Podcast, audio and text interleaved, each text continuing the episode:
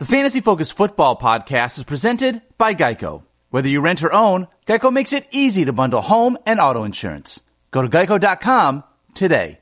Fantasy, you're in the 06010.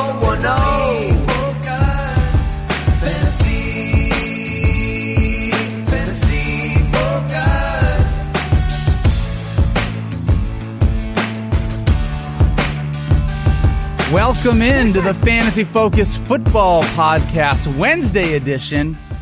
Look, Daniel Dopp, the stars of the show. Stefania Bell. I mean, really the only two that you actually need in your life, if I'm being honest with myself. Stefania, how are you doing today? I'm good. You know what? I kind of like this pairing for the Fantasy Podcast. It doesn't feel too bad, does it? No, it doesn't. No. In case you guys are wondering, Prison Mike had a meeting with its parole officer that he could not get out of. Field Yates had an absentee excuse. Yeah, his mom signed a note. They were going to the aquarium later today. And then Matthew Berry is DNP because he's old. So just like Tim Duncan. Veteran rest day. They actually have a category for on the injury report. Good. So he can get a veteran rest day. Load management, exactly. For sure. So it's gonna be the two of us plus Keith and Kyle, and we got Jackson back there. I'm impressed, quite frankly, that Keith showed up. I am too. Because we had a little wager. After the Monday night football game that was 49ers and Browns, do we want to address this real quick with both of you in the room here? Just real fast? I think Stefania does. I wouldn't be surprised if she did. Why ever would you say that, Keith? I'm adjusting my neon microphone. Yeah, for sure. So Keith and I were trying to think of what sort of wager to come up with. Friendly, yeah, but, still have it be meaningful. And all I can say is that we're going to have to hold off. I want it to be a little bit of a surprise, so I'm not going to divulge what it is. And for Keith's like, we can just get lunch in the calf. I'm like, dude. Nope. Guess who thought his team wasn't going to win? I was like, first of all, we can get lunch in the calf any day, and I love having lunch with Keith, but that doesn't feel like a punishment. Sure. For either of us. Yeah. I'm like, it's got to be something where there's some mockery involved. Ooh. And there will be. I love it. But it requires all of us to be in the room together. Sure. Like a day when we're all here so we can really fully appreciate it. So that will play out later. Yeah. Love to hear that. Thirsty Kyle are going to have to do that because we have a Monday Night Football matchup this week. We sure do.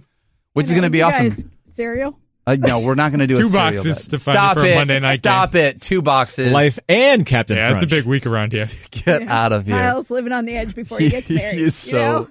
One last fling, Stefania. You know how this goes. 2 boxes of cereal. It's the equivalent of his bachelor party. Oh, yeah. Getting wild. I'm not going to put milk on my cereal. I'm going to put apple juice on it. So wow. Good. Let's not get it crazy, Stefania. I love it. All right. Speaking of getting crazy, Stefania, we got a bunch of injury news to get into. So, Jackson, why don't we do this? She's not a coon. She's your favorite gal. She's Stefania Bell. Not a coon. Well, I don't know. I got to say, I love Kit and Chip, but that's like the one thing that I take issue with. That's why I love them the most. Mm-hmm. Stefania, we got a couple of guys that we definitely want to talk about here. And let's start with someone that is a massive, massive update for players that have problems at running back. David Johnson is dealing with a back issue. What is it that we know about David Johnson? What we know is that his back stiffened up on him during the course of the game. It's funny because somebody turned to me in the room where we watch games on Sundays. We're all there. And there's, of course, this week, wasn't it like 10 games on early? And then two 4 o'clock games. So when you're trying to watch all these games at once, I can't keep my eyes on something. People tend to yell at me when they're like, hey, what happened to so-and-so or what's going on with so-and-so? And I got 3 like, hey, is David Johnson hurt? And then I looked up and I saw him in the game. I'm like, why are you guys asking me this question? Well, I think he came out and in a few times and his back apparently stiffened up. They haven't offered any more of a specific diagnosis. The team has said they will monitor him this week, but it certainly could impact him. Even if he plays, the problem with these back issues is sometimes you feel pretty good. You get treatment during the week, you go into the game, and then it becomes a problem intermittently. I've ranked David Johnson where I normally would for now, and so I ranked him at 8th. But I increased my ranking on Chase Edmonds. I moved him up to 40 because I think that he will play a role this week and potentially more of one if David Johnson is truly limited. Yeah, and it's too bad because David Johnson last week, especially with the way the Cardinals played, finally started to have a little bit more of that David Johnson that we had liked to see. 91 rushing yards in Week 5 against the Bengals. on pace for 77 receptions, 790 receiving yards. Still a little bit less than the superstar David Johnson that we had come to know and love in 2016 and 2017. But, man, if he goes down, especially when these Cardinals just start playing well, it's going to be a blow to some fantasy rosters. Yeah, I think it's going to be more of one of these tricky ones for fantasy players where it's like he comes in, he's going to play, and you're just keeping your fingers crossed that it doesn't bother him. We'll see. Because if he plays, you have to roll him out there. Right. So yeah, without question. All right, moving on to Sammy Watkins, who unfortunately sunk one of my fantasy teams that I needed in a big Sunday night game.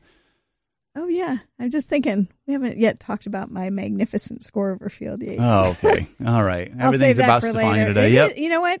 When you get a score like that, you are allowed to brag about it. Field talked about it quite a bit. I know. I listened to that part, and I turned off the podcast. I just wanted to hear him complain. Sammy Watkins, yes. Look, soft tissue injuries. Not a stranger to them, unfortunately. We know he's had issues in the past, a hamstring injury in the first quarter. So he was out of this game early, and that's why you were so hurt by it. The expectation was that he was going to be further evaluated on Monday. That's what the team indicated.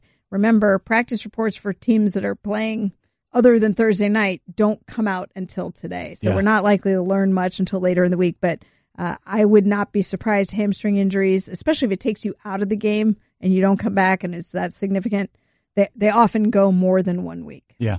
We'll talk more about Tyreek Hill a little bit later on in the show, but I'm just curious, if you had a sense one way or the other, Mecole Hardman or DeMarcus Robinson or, you know, are you going to pop until you can't stop with Mr. Pringle over there? Do you have one that you like more than the rest? Boy, that's so marginal. But what? Okay. Come on. It's this chair. I'm trying to make something here. That's true. It is the chair. I know. I do like Pringle just because I like saying it.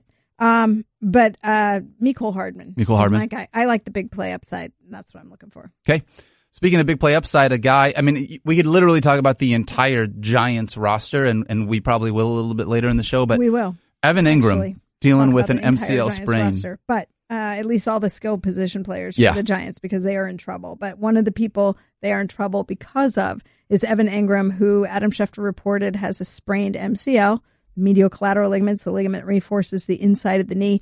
It's tough. I mean, guys, when you have an MCL sprain, it's just like any other sprain. There's a variety of manifestations depending on the severity of the injury.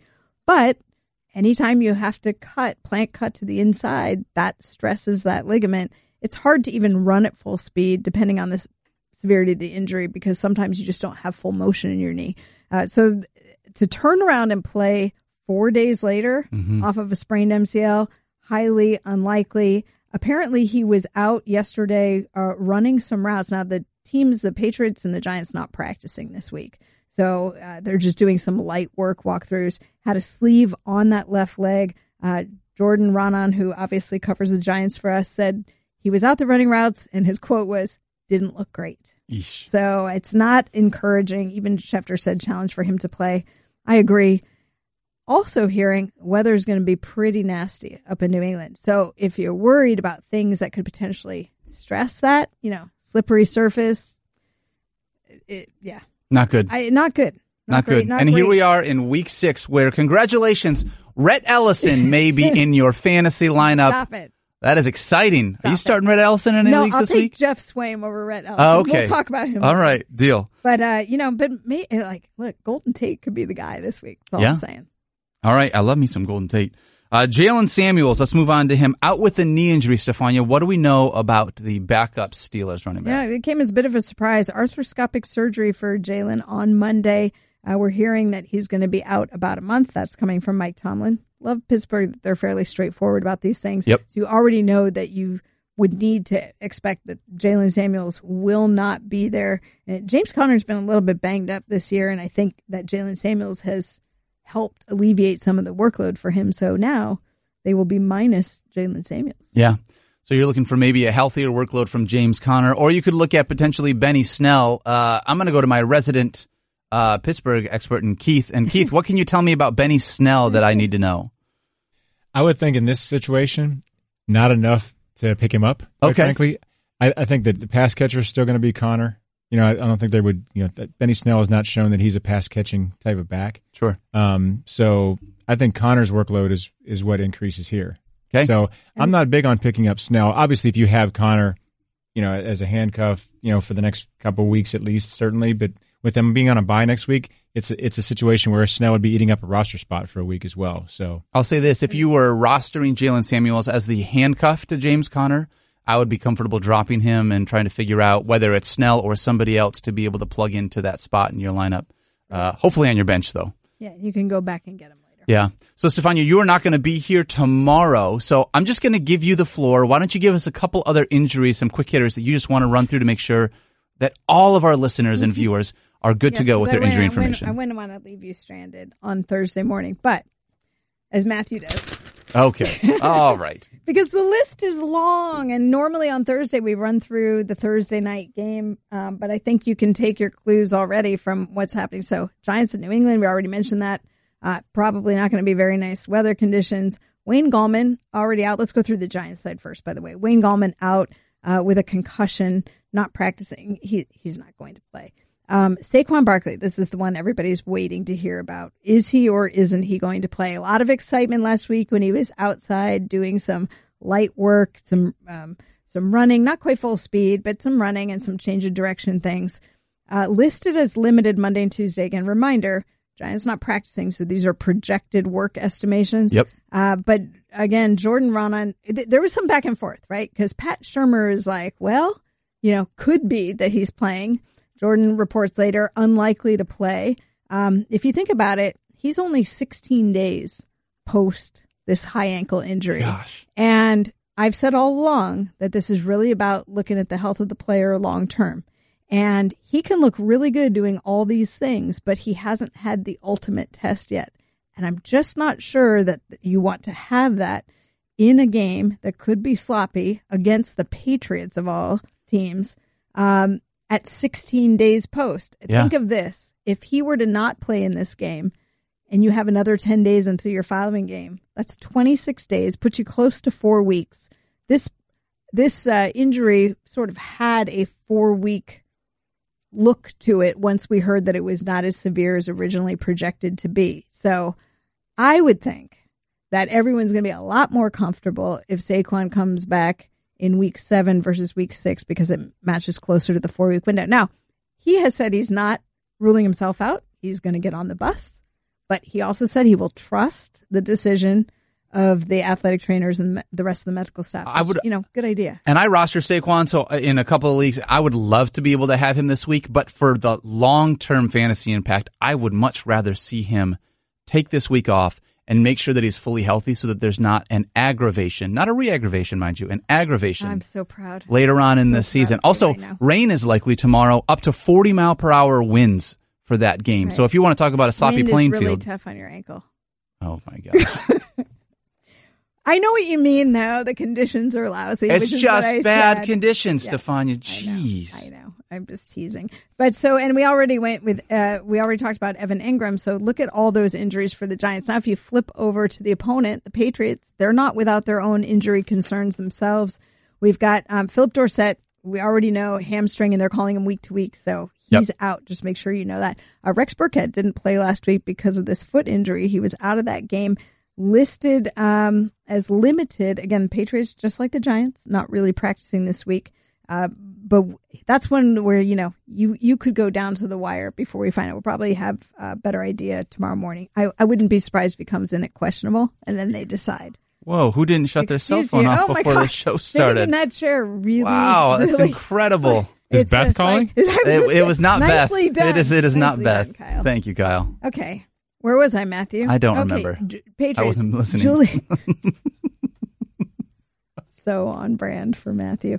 Julian Edelman limited with the chest injury. If you've watched, have you watched Julian Edelman? I have. The last couple games? Yep. It's phenomenal what he's doing because he is producing like crazy, just like you would expect, but he's hurting. I mean, he got up a few times and sort of grabbed his rib cage. You could see him laboring a little bit. He's not comfortable. He's far from being 100%, but he still plays, and that's all you need to know. He's going to play. Josh Gordon also on the injury report because of his knee. He was last week, too. I expect him to play, but I think you're not seeing the full top flight speed from Josh Gordon, and that might be a reason why. Yeah, it seems like the both of these teams not being at 100% on Thursday Night Football. Which really bodes well for a Thursday night game. Going to be super fun from that standpoint. I'll tell you what is super fun, though. I wish Mike Clay was here because he'd love this.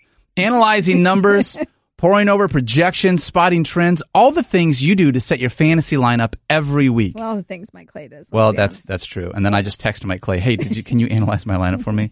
But you know investors do the same thing for their portfolio every day. What does that mean? It means you might have the skills to trade. And TD Ameritrade has all the tools you need to take your investing knowledge to the next level. There's paper money, so you can practice trading risk-free. Data visualization tools like charting and heat mapping to help you spot trends in the market. And they'll even create an investing training plan that's unique to you and your needs, complete with exclusive videos, webcasts, and courses. To talk to TD Ameritrade, take your analytical skills to the next level from fantasy gridiron to the trading floor. Just visit tdameritrade.com/fantasy to learn more. That's tdameritrade.com/fantasy to get started. Member SIPC. All right, Stefania, let's break into some rankings here because obviously Wednesday, all of our rankings go up on ESPN.com, so make sure you go check those out. There's one here, though, that I am intrigued by because Chris Carson of the Seattle Supersonic Seahawks. I wish they were the Seattle Super Seahawks. How cool would that be? Wouldn't that be cool? No. Okay. Well, my team's in the NFC West, so they're... No. Okay, all right.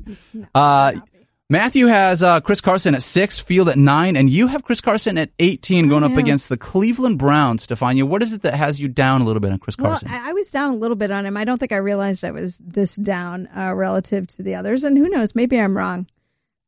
Unlike my DK Metcalf call when he scored a touchdown, but I don't love Chris Carson right now, and I can't totally put my finger on it, but I'll give you a couple things why. And some of it, when I look at the rankings, I honestly look at, would I play this one over this one when I'm ranking them? Not just totally what they expect to do, but if I'm setting my lineup, how comfortable am I feeling? I look at the matchups. I look at what they're doing.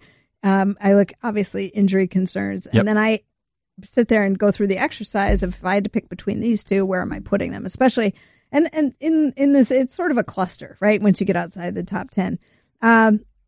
Chris Carson, to me, has not been as productive of late. We know about the fumbles. I think Rashad Penny being back colored my feelings about it too. Rashad Penny, this was his first game back after missing 2 games with the hamstring injury, carried the ball 6 times for 18 yards, 2 receptions for 31 yards. One was like a 30-yard reception. So you could see the value of Rashad Penny as a change of pace. I get it. He's not there to totally split the workload, but it does make a dent into Chris Carson's work. He only played 12 snaps. I get it. But it still takes away some of Chris Carson's work. And I just have this feeling that Seattle's going to go a little bit pass heavier against Cleveland because, you know, I saw a team that could gash them both running and passing. And I do think Seattle might follow a similar formula. So I think you'll get some volume out of Chris Carson, but I don't necessarily see the long breakaway runs. And I think you'll see a lot of Russell Wilson in this game. Also, a couple stats. Seattle is the 6th pass-heaviest red zone offense in the NFL this season, ahead of the Chiefs. 6th pass-heaviest red zone offense. So they are not running the ball in the red zone. In fact, they haven't rushed for a touchdown since week 1. Wow. So when you're looking for a touchdown point, I feel like Mina Kimes would really enjoy that stat. Do you think? You know, I think they're pass-heavy in the red zone. I think she has some sensitivity to that. Chris Carson caught 9 passes for 61 yards in his first 2 games this season. 6 catches for 44 yards in the 3 games since. So I think his pass volume has gone down. And all of this contributes to just a little bit lower fantasy production.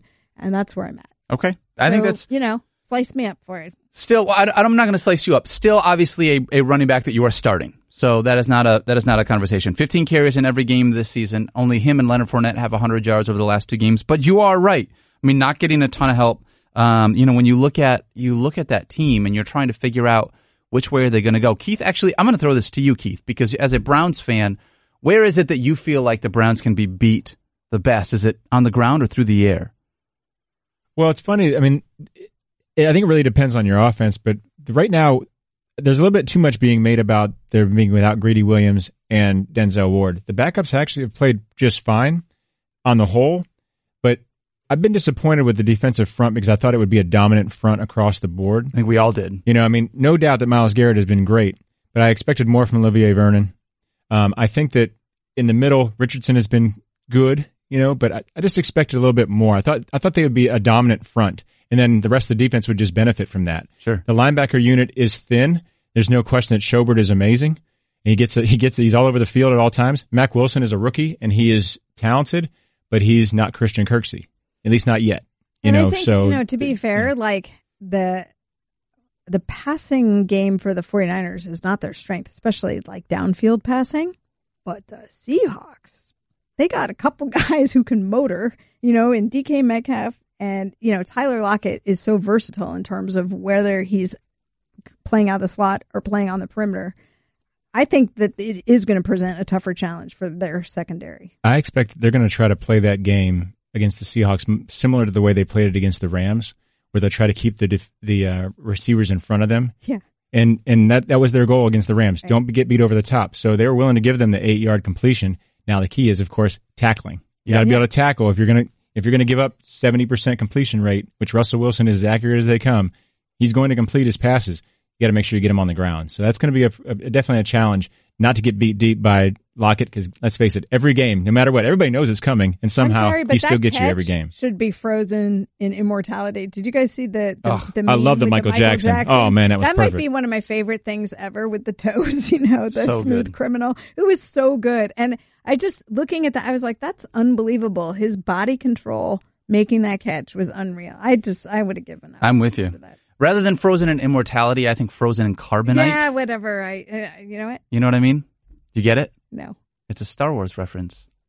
Come on, frozen. Certainly more practical to go that route. Right? Exactly.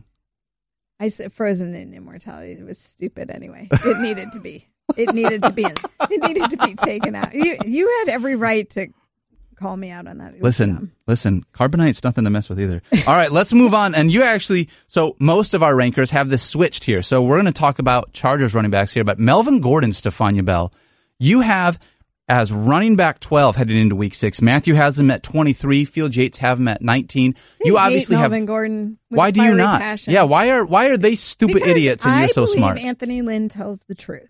I believe Anthony Lynn when he says that Melvin Gordon is their number one guy. I believe him when he says that Melvin Gordon is going to come back and be their number one back. And I also believed him when he said that they were not going to use him as much in his first game till they were sure that he could handle the load.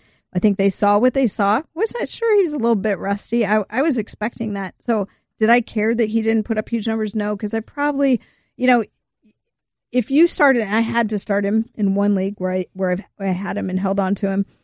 It wasn't great, but I think better things are to come. And I think this is the week that starts to happen. Yes, he got out-snapped by Austin Eckler 41-31 in this first start of the year. But he is going to see more work, and I think that the performance is going to come. I think there's the one stat that Kyle gave us that I really like, because I think it's reflective of how they game planned for him, how the Chargers game planned to use him, was that he got 7 of the Chargers running back touches on first and second down in the first quarter. He was featured early, and then they laid off. Yep. And I think that he's just going to get more volume, more work. He'll have a full week of practice with them again. Austin Eckler's not going away, and I'm not suggesting that he is. And I think what we saw was how they used Austin Eckler was as a pass catcher. So there's tons of value for him. I think you potentially have 2 viable starting running backs in the Chargers. It's not like we can't see that happen. 49ers. You can have 2 viable starting running backs that are doing different types of work, and I think that's what's going to happen here. Well, especially when you look at the way that I wish more offenses would do this, where they would line 2 running backs up in the backfield that can both do a lot of things, but they have a different enough skill set that Austin Eckler can roll out and basically be a slot receiver if they decide they want him to be that. And so I know we broke that down on Monday where we're looking at where Eckler's routes were run out of the backfield. And the idea that, so you've got both of them back there. Now defenses have to figure out who do I have to stop? Who are we following? Who are we paying attention to? They're not going to totally give it. You think the defenses are going to be like, Melvin Gordon, he didn't have a good first week back after being out of football since 2018. Right. So we can just ignore him. And no. And I think this is, Anthony Lynn is a straight shooter. He's great about telling you, updating players who have injuries and basically letting you know truthfully where they are and if they expect to have them or not. And I think he's being very straightforward here. I know we've talked about this, you know, I know Matthew's big on the, what do you do in the locker room when Eckler's gotten, well, they're not taking him out of the game. I think they're just going to be more creative in terms of how they use him. But I do think Melvin Gordon surprises you this week. If you had to make a decision. Which one? Because you had Melvin Gordon and Austin Eckler for some reason. Maybe you grabbed Melvin Gordon and then you got Eckler as a handcuff in the draft. Which one are you starting this week? If you had to decide. That's a tough one. I know. I'm probably going to put my money where my mouth is and go with Melvin Gordon. Okay. But I would not make that decision. I'd probably start both of them and sit somebody else, to be honest, if I had them both. Okay. That's big. That's following your bet right there, Stefania. Yeah. Well, one, you know, I'd put one in the flex. Yep. Because I would, like, who's my other starter? Because I probably got a pretty good running back if I drafted Melvin Gordon because I got him for... Yeah, your team is probably Mahomes, CMC, Melvin Gordon, DeAndre Hopkins, OBJ. Yeah. Just knowing the way you draft. Yeah. You draft real well, so... I know. Well, you know, I did score over 200 points in one of my leagues. Oh, I heard that, actually. I heard you did that. It's a 16-team league. I'm not going to brag, but DJ Chark in the 16th round of a 16-team league... That's worked out pretty well. Is that not bragging? Can I get a ruling on that? Is that bragging? 100% bragging. No, I'm not going to brag, but here is the line. That's like a total Matthew. Not even knows. Not even humble brag. No. No, I'm stating facts. Yeah. I got him in the 16th round of a 16-team. You've been hanging out with Matthew too much. Not going to brag, but here's all the reasons why I was really smart. Beth. Okay, Beth, you're hanging out with. That's fair. All right. 49ers running backs. Topic. Yeah, this one's one that's near and dear to your heart because, man, did they look fantastic. I want to know this. So, Keith? They really did. They looked amazing. They really like Tevin Coleman looked like I love being able to see him run the way he did because he looked good. My question is, and I know that listen, I'm a homer. I don't want to say that, but I admit it. But I will say that. How much of that is they look good and that's just what they are and the Cleveland rush defense is really bad. Do those have to be mutually exclusive? No, I don't think so. I mean, my text room was going then because I was communicating with my brother was freaking out. He was so happy. I was texting with Melissa Jacobs, a football girl who is a fellow 49er fan, and she was begging me to get on a plane that morning actually to go to the game. And I mean, this is like and it was so great. There's a couple things that we have. We have a pass rush. Yeah, that was amazing to see. Looks good. It was really fun to watch. But we also have this zone. We were talking about this zone blocking. I feel like Kyle Shanahan is seeing his vision being executed finally. Yeah. He's got the personnel to do it. Everyone's healthy enough for him to do it. And this is what they've been hoping to get to. And it's finally actually taking shape. We didn't know how Tevin Coleman was going to look coming off the high ankle sprain. Been 4 weeks. But they had felt very good about what he was doing in practice during the course of the bye week. And they didn't overuse him, and they didn't have to. That's the strength of having a couple running backs who can carry the workload. But when he was out there, he looked fresh. And I think his familiarity with Shanahan from their time together before has paid off because we only saw him barely in week one. So we haven't seen him run this offense. Yeah. And then we saw it, and he looked fantastic. And then Matt Breida is just so skilled in multiple ways. And both of these guys had this burst through the line that was really impressive. So I think this is another team where you have two running backs who can have legit value. I'm going to give you a couple stats that I think are very exciting. I will decide if they're exciting, but you can give them to me. I will decide. That's fair. Yeah. Okay. The running game on Monday night, the running game for the 49ers, 275 yards on 40 carries. That's exciting. So, yeah, they were definitely running the ball. Like Kyle says here, 54.5%, the run heaviest team in the NFL right now. Obviously, you want to have balance, but it's good to see that their run game is certainly being executed. This is from ESPN Stats and Info. Okay. So it's not just things I'm making up. The 49ers called this show? No, but I mean, you might. The way you preface that makes me wonder now, like, how many other things have you made up? Should we rewind and go back through everything? I come with hard science. It's usually injury related, though, okay. So I'm getting a chance to like bring you the. That's different than soft science. I just want everybody to know. You come with hard justice sometimes. That's right, Daniel. I don't think I want to go anywhere else with those descriptors. We're just going to move on. The 49ers called the designed run play 40% of the time last year. Okay. So did the Rams. Okay. This year, the Rams are down to 31%. which is 28th in the NFL. This year, the 49ers are calling a design run play 55% of the time, highest rate by any team through four games since the 2010 Pittsburgh Steelers. Wow. And guess who they play this week? The Rams. Amazing. So now we get to see which running game is better. We've seen, we know that the Rams run game has suffered this year. This certainly is like, so I just thought it was interesting. If you look at their play, say what they want. Their designed run plays are down. And we have the stats to prove it. I think in Kyle Shanahan's offense, the run game has to be effective in order for the whole offense to work. We don't have the deep threat, fancy rock star wide receivers. We have wide receivers who can be versatile and do different things. But you saw there's a lot of short passing, intermediate passing. And another interesting fact, there have been 7 touchdowns the 49ers have scored this year. Each 7 passing touchdowns, each reception for a touchdown has gone to a different player.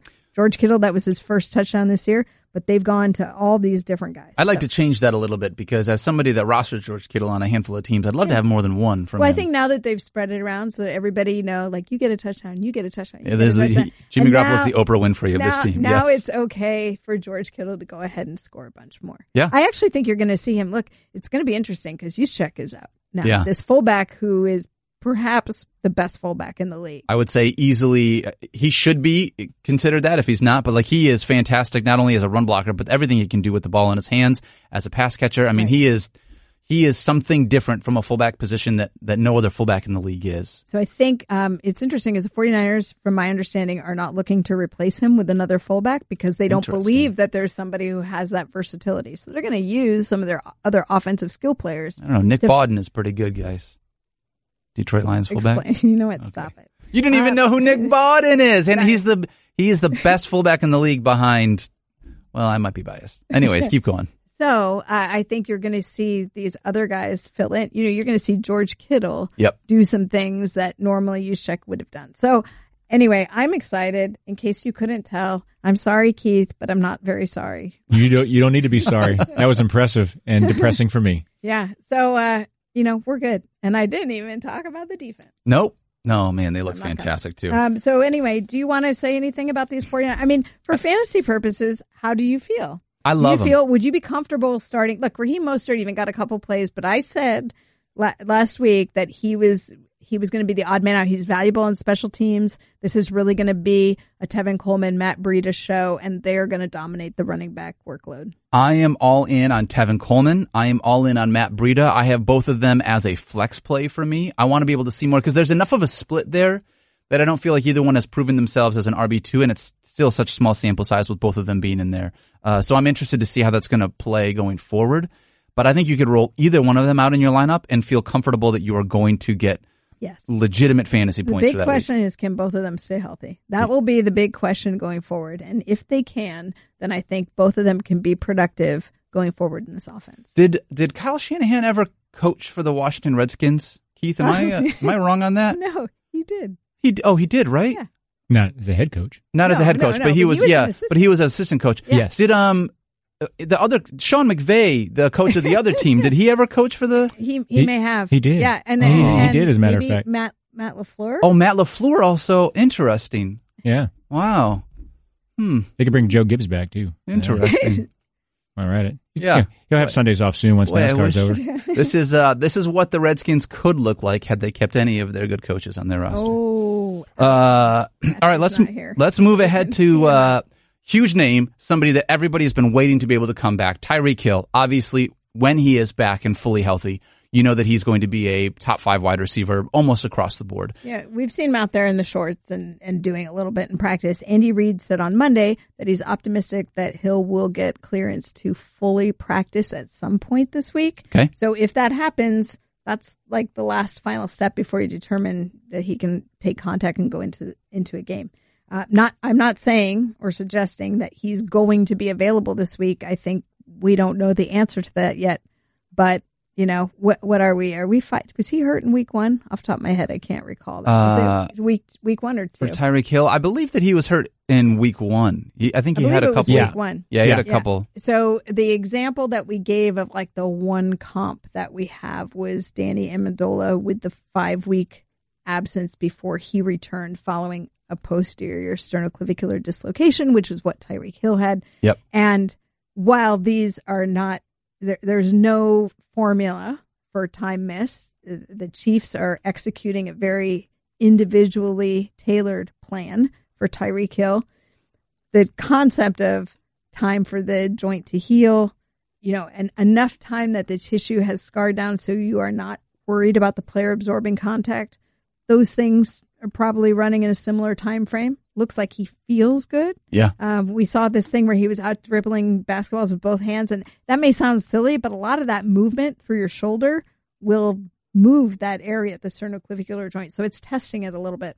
And I think if we see full practice, we know he's at least very close. So possibly this week, if he gets cleared for full practice, and if not this week, but he's fully practicing, then for sure next week. I was going to say, if he is out there and playing, is this one of those injuries where he can play at 75% and you would feel comfortable playing him if he's out there? Or, you know, does he need to come back and be 100% to be, for you to feel confident? Once he's back, like he is just, reinserting him in my lineup. I mean, it's not like a hamstring where you're like, oh, you know, yep, test it. And obviously, even when you're talking about absorbing contact, you can't replicate game conditions entirely. But there are things they can do where they feel like, hey, this is stable enough. We're not going to worry about it. The last thing they would do is put him out there and be like, ooh, you know, don't jump in the air and land, you know, on your shoulder. Like once they clear him, he's good to go. And that's why they want to be so confident when they do clear him. For sure. And obviously it was week one that he went out, because as soon as he went out, Sammy Watkins had that massive game that just blew up the fantasy. This is true. Listen, the fantasy season fries your brain when so many things happen. I know. I'll tell you what though, the Chiefs need him back, but they don't have a reason to rush, because look at, you know, I realize the last two games have been down, but they're 4-1. You know, they don't need to go out there and be like, we are in a position where we have to get W's. Like they're fine. If they have to wait another week, they can wait another week. But they desperately need him, because I think over the last two games you've seen, they've been missing that guy that Tyreek Hill is in their roster. So yeah, and they still, you know, they've got the speed and Mecole Hardman. They've got some other receivers that are interesting, but they're going to be without Sammy Watkins most likely. Mm-hmm. And so if they're without Sammy Watkins and Tyreek Hill, and Patrick Mahomes got banged up this game. You know, I don't think Patrick Mahomes is in danger of missing time, but if his ankle is bothering him, that could impact his ability to throw as effectively. We just take it for granted that he could throw every direction, across his body, down the field. You know, he can heave it down the field. Well, if your left ankle is bothering you when you step into your throws, that can change your trajectory of your throws a little bit. So you need your best receivers out there to support you. It'd be interesting. I also think that I think the Chiefs, you're going to see the run game in the red zone a little bit more. They've been passing like crazy in the red zone. Have. It's very unsettling. Yeah, I'm with you on that one. Talk to me now. All right, let's move on. We got two more guys we want to talk about here from the rankings. Yep. Somebody that I rostered in quite a few leagues, drafted him knowing that I was going to have to wait, but Chris Herndon coming back this week, going up against the Dallas Cowboys. Understanding that Herndon has not been able to practice with the team, has not been out there, is he somebody that you feel confident, okay, so now he's back and I can just roll him out in my fantasy lineup, don't have to worry about it? Or do you think there's going to be a little bit of easing into action, understanding all the rest of the variables going on with the Jets of, you know, Sam Darnold, who has been cleared, correct? So, yeah, Sam Darnold has been cleared to return, so that's exciting for the Jets. They're going to get their quarterback back. And if Sam Darnold and Chris Herndon are on the field together, Herndon caught 71.1%. Mike Clay would care about that 0.1%. 71.1% of passes when targeted by Darnold last season at 14.1 yards per catch. Obviously, they have something they can get going there. Both of them are probably going to be a little bit rusty with the time off. We actually don't know for sure that Chris Herndon will play this first week back. Adam Gase has kind of left it open that he may not play, but he's back practicing. If you're the Jets, you got to play him, right? I think you'd have to. I mean, he wasn't missing time because of injury. Nope. And understanding that you just need playmakers on that offense, and you're hoping that he can come out. I am curious, and you always say this, like players, even if they're not practicing with the team, they can still be practicing. They can still be in good shape. They can still, but it's just different once they get out there. You're going to find out, you know, how good is he going to be from that standpoint, and you know how much did he stay prepared. So I love Chris Herndon. I mean, long term, rest of season, the idea of a guy that like we watched last year, a really valuable tight end, especially with such a dearth at the tight end position this year. You said dearth, yeah, because it's a really good word. That's right. All right, last one. And I cannot believe we're talking. Why are we talking about Jeff Swaim? What's going on here where we're talking about Jeff Swaim? You made the note. Tanya. Yeah, O'Shaughnessy. Oh, O'Shack Hennessy, I believe is his name. That is correct. Yeah, O'Shack Hennessy. Key and Peele. O'Shack traditional Hennessy. One of my favorites. Yeah. Okay, I got it wrong. But poor guy tore his ACL. Yeah. He is done for the year. So Jeff Swaim is now the number one tight end. And you might mock me, but Jeff Swaim has caught a ball or two from Gardner Minshew, and I think that he's going to end up becoming more valuable than you think. I think he'll make the top 20. That's why I put him in there. I ranked him 17. Everybody else was outside the top 20. Ye of little faith. Yeah, seriously. All right. I'll take that bet. Nope, we're going to do it. I say Jeff Swaim will not be a top 20 tight end in week 6. I say Jeff Swaim will be a top 20 tight end in week 6. Put it on the board. Put it on the board. And by the way, we just did that to show Mike Clay how it's done. I mean, this is how it works, Mike Clay. I don't know what your problem is, man. He really has an issue. And now we're in his head, so now he cannot possibly ever execute a board bet. Oh, that's so good. Stefania. You would think he would have learned something about that in prison. You would think, it's hard. That's the thing, though. It's tough. It's not always easy. Talk to me about ZipRecruiter, Stefania Bell. I will. You know, hiring can be a slow process. Cafe Altura's COO Dylan Miskowitz needed to hire a director of coffee for his organic coffee company, but he was having trouble finding qualified applicants. So he switched to ZipRecruiter. ZipRecruiter doesn't depend on candidates finding you. It finds them for you. Its technology identifies people with the right experience and invites them to apply to your job. So you get qualified candidates fast. Dylan posted his job on ZipRecruiter and said he was impressed by how quickly he had great candidates apply. He also used ZipRecruiter's candidate rating feature to filter his applicants so he could focus on the most relevant ones. And that's how Dylan found his new director of coffee in just a few days. A few days? A few days. Oh, my gosh. With results like that, it's no wonder 4 out of 5 employers who post on ZipRecruiter get a quality candidate within the first day. See why ZipRecruiter is effective for businesses of all sizes. Try ZipRecruiter for free. Wait, how much? For free. For free? For free. At our web address, ZipRecruiter.com/06010. That's ZipRecruiter.com/06010. ZipRecruiter.com/06010. ZipRecruiter, the smartest way to hire. All right, Stefania, we are going to take a quick break right now. I need one. For those of you that are watching the video stream, Matthew Berry is going to teach you how to use handcuffs. What? That's exciting. Not cool, Keith. Not cool, Keith. Not cool, Keith. Lipscomb rocks. All right, Keith. Yeah, Lipscomb rocks. See, Cleveland doesn't quite rock right now. No, wow. That's a low blow. They're rocky. They're very rocky. Let's get a couple social questions. If you guys are watching us or ever you want to get a question in, obviously we are live on Twitter, live on YouTube, live on the ESPN Fantasy Facebook page, and in the ESPN app. Send in questions anywhere of those platforms. Keith, what do we got for today? Got a bunch today. Brian wants to know, concerns about the foot issue lingering for Mark Andrews. Ooh. It's a good question. I sort of would qualify it as already lingering. I mean, I think part of the reason that it's hard for him to get to 100% is because there are games every week. So I don't know that this will be something that totally resolves within the season. In fact, they had lowered Andrew's practice level up until last week. I think was the first time that he got a full practice in on a Friday going into the week. Wow. So when's Baltimore have a bye? That might be a good time for them to, Well, you're hoping it comes sooner rather than later for him, because that would be fantastic to be able to give him just a week to get back to 100%, because when Mark Andrews is good, it's in week 8. Kyle's holding up fingers. Yeah, that's a weird way to do. I know. Like, what is this? What is that? I was like, it's like this. Three fingers too close. I thought it was going to be hard to see from here. Oh, this was going to be easier. Yeah. We're looking through a glass. There's already a glare.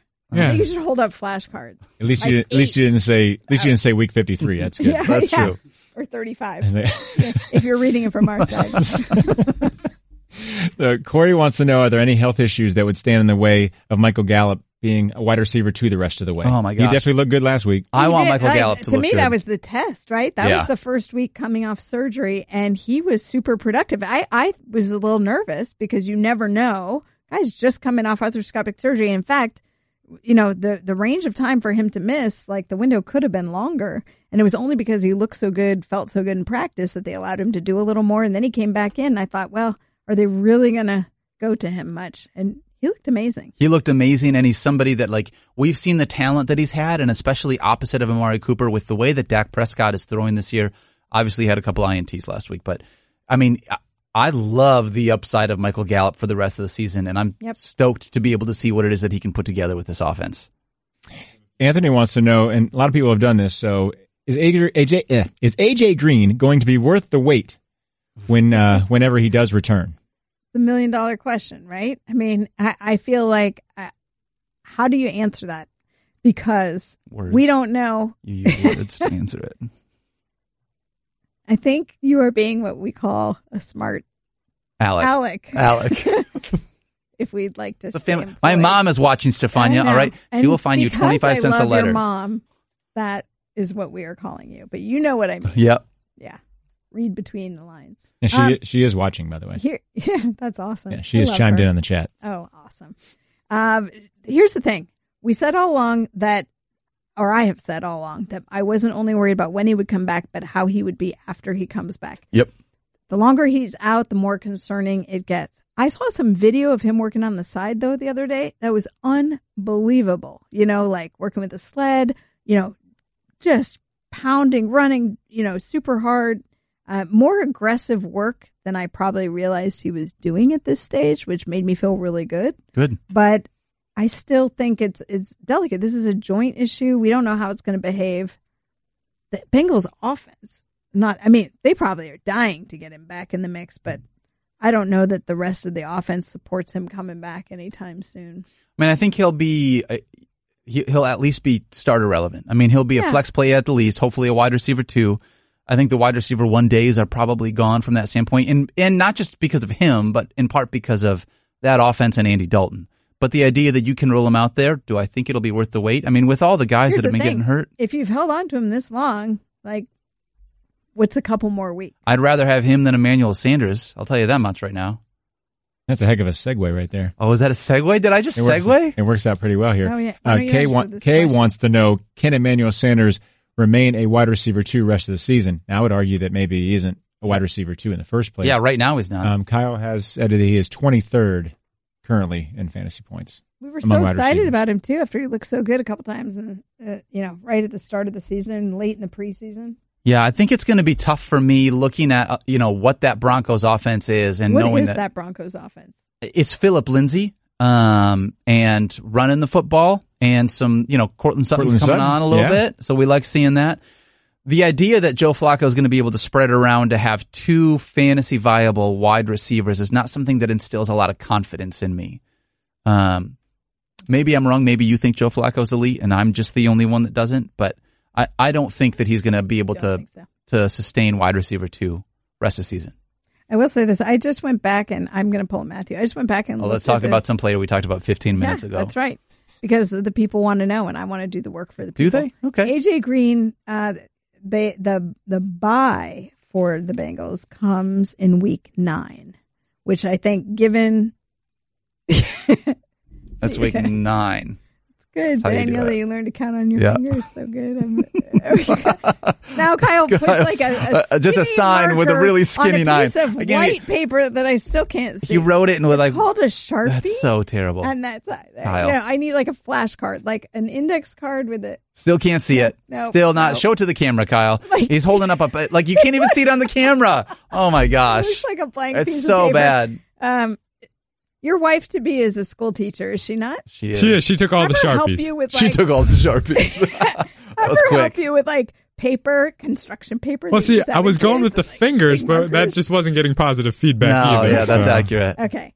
Anyway, I think if I'm just, and I'm guessing here, I'm just spitballing because basically we haven't been given a time frame on AJ Green, but just from like the little work that I saw him doing, I'd think, well, you know what? Why would you bring him back before the bye? Unless sometimes they like to roll him out the week before a bye because they know there'll be an extra week off. Yep. But I don't think so. I think that you're looking at week 10 as the soonest. So it depends on if you want to wait that long. Okay. Tony is inquiring about the trade value of the Monday Night Football running backs this week. Oh, okay. Wants to know, is Kerryon Johnson more of a buy low or is Aaron Jones more of a sell high? That's a tough question. It's tough because I think Kerryon would have been more of a buy low before the last game that he had. Now, obviously, coming off a bye, sometimes people can, you forget that recency bias of seeing a guy. But I think that Lions running game is getting more on track as they have sort of figured out who they are. Not saying that he's going to be a top seven running back, but they want to be able to utilize Kerryon Johnson. I mean, they no longer have C.J. Anderson. J.D. McKissic is a guy they're basically only using as a pass catcher out of the backfield. That's one area that Kerryon still is not being utilized as much as we would like to see him, but I think that's going to increase as the season rolls on. And I'll tell you what, as that offense gets better and gets in the end zone, it's going to give him more opportunities to be able to have rushing touchdowns, which I think is going to be huge. I personally, I would rather have Kerryon Johnson the rest of the way than Aaron Jones. I think we don't know what Aaron Jones is going to be. We've seen one game where we were like, that's the Aaron Jones we've been waiting for. Yeah, and in that same game, Trey Carson got 20 snaps. Like, what's going on there? Like, why?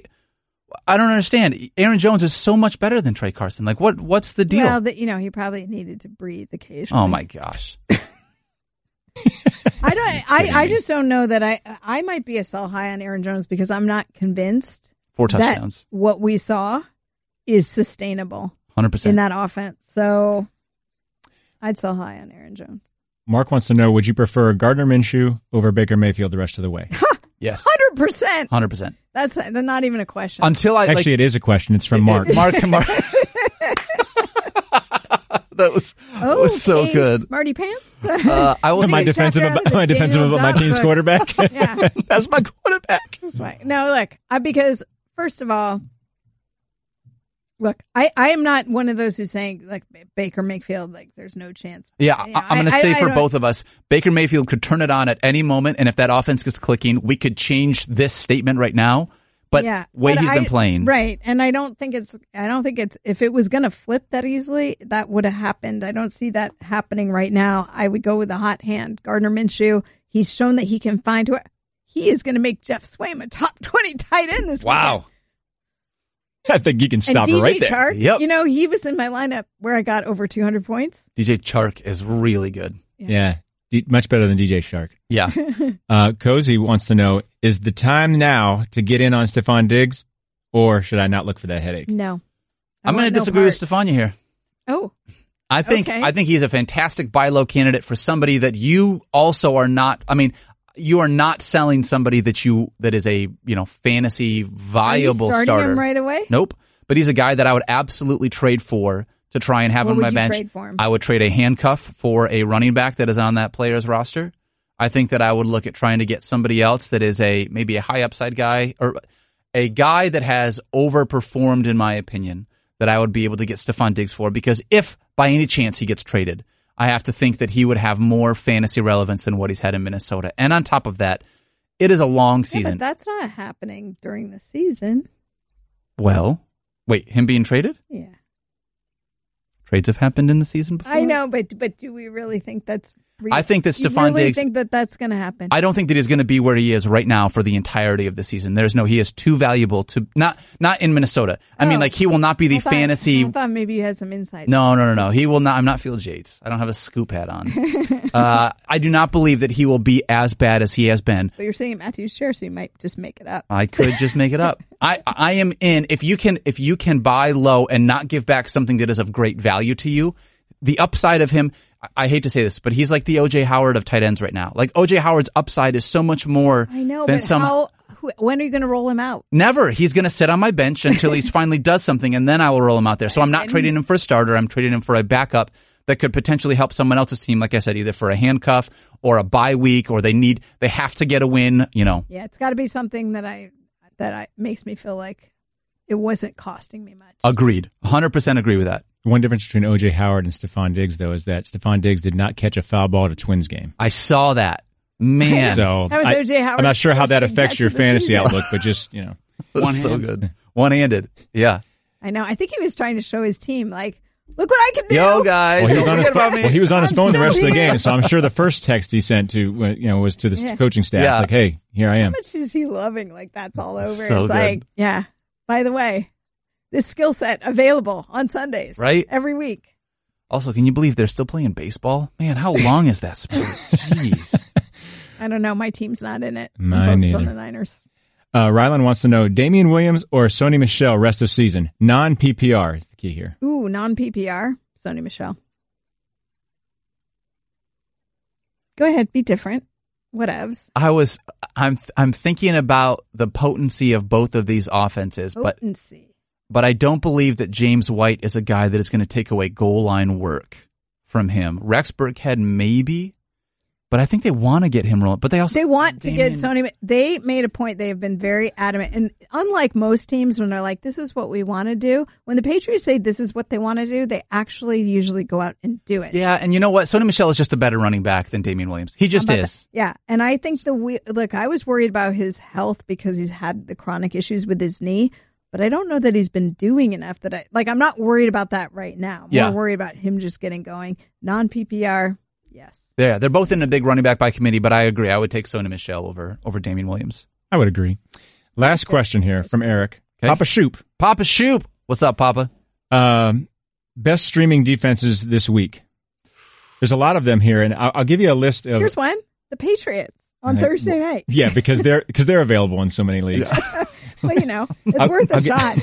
I will give you, though, some that are available in fewer than 50% of leagues, because there's actually a lot of attractive ones. Especially depending on who they play this week. Okay. The Ravens are actually available in 55% of leagues. They play the Bengals. Oh.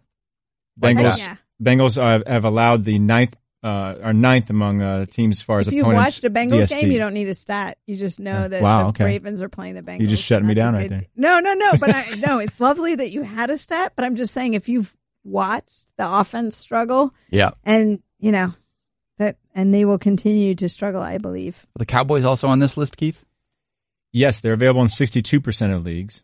Taking on the New York Football Jets. And the Jets have allowed the most points to DSTs this year, 18.25 per game. Wow. That's a lot. Now, of course, Patriots have a lot to do with that. They have, and there also hasn't been Sam Darnold. Correct. Yes. So, But the Niners are available, and they don't face a team that's been as beneficial to DSTs, but the Niners are number 2 in scoring for DSTs, and they're also number 2 in Tristan's consistency ratings as well. Oh, snap. But, they've been forcing some turnovers. So I like, in defenses, I like to look for teams that are going to have points that aren't going to be taken away from you, so it's not just points against. I'm looking for people who can score pick sixes, make turnovers, get sacks. I think my Niners are doing all of those things. I agree. The only reason why I don't like the Niners more than I like the Cowboys or the Ravens is just because of the Rams, just because of the matchup. They're on the road. The idea that, the Ravens playing at home against Cincy. On the road, games. Like it's a 1-hour flight to L.A. Oh, my gosh. It's not like a big deal.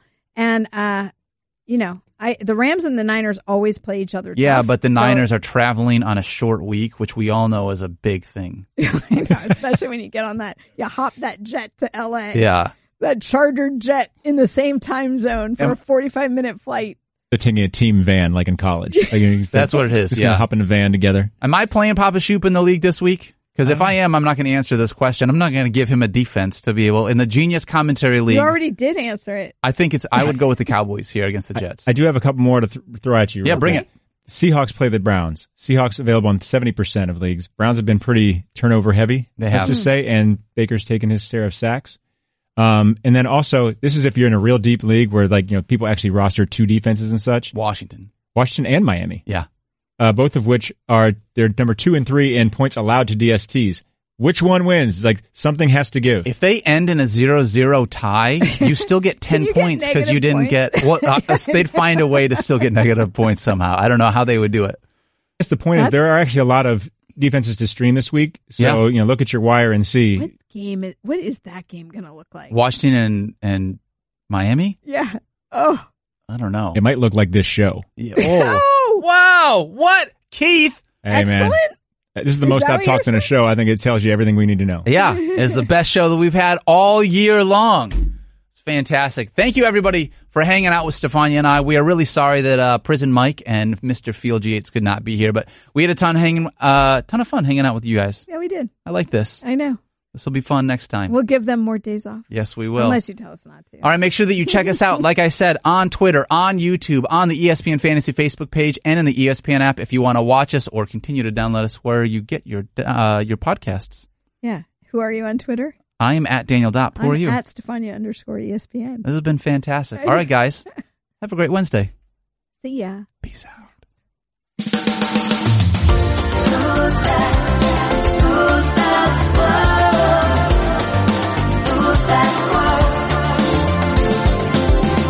It's no secret, not a mystery. The one that we depend on for all our podcast needs. Graduate, full sell you, Alliance fan through and through. With the hippest beard, I'm telling you, he's Daniel Dopp. Who's that? Who's that squad? Who's that squad?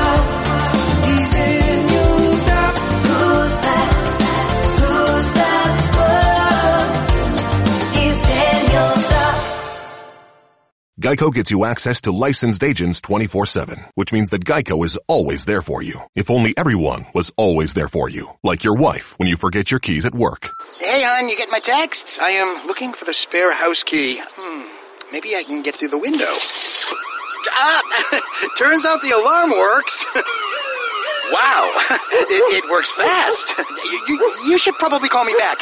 Geico, always there for you, with savings and 24/7 access to licensed agents.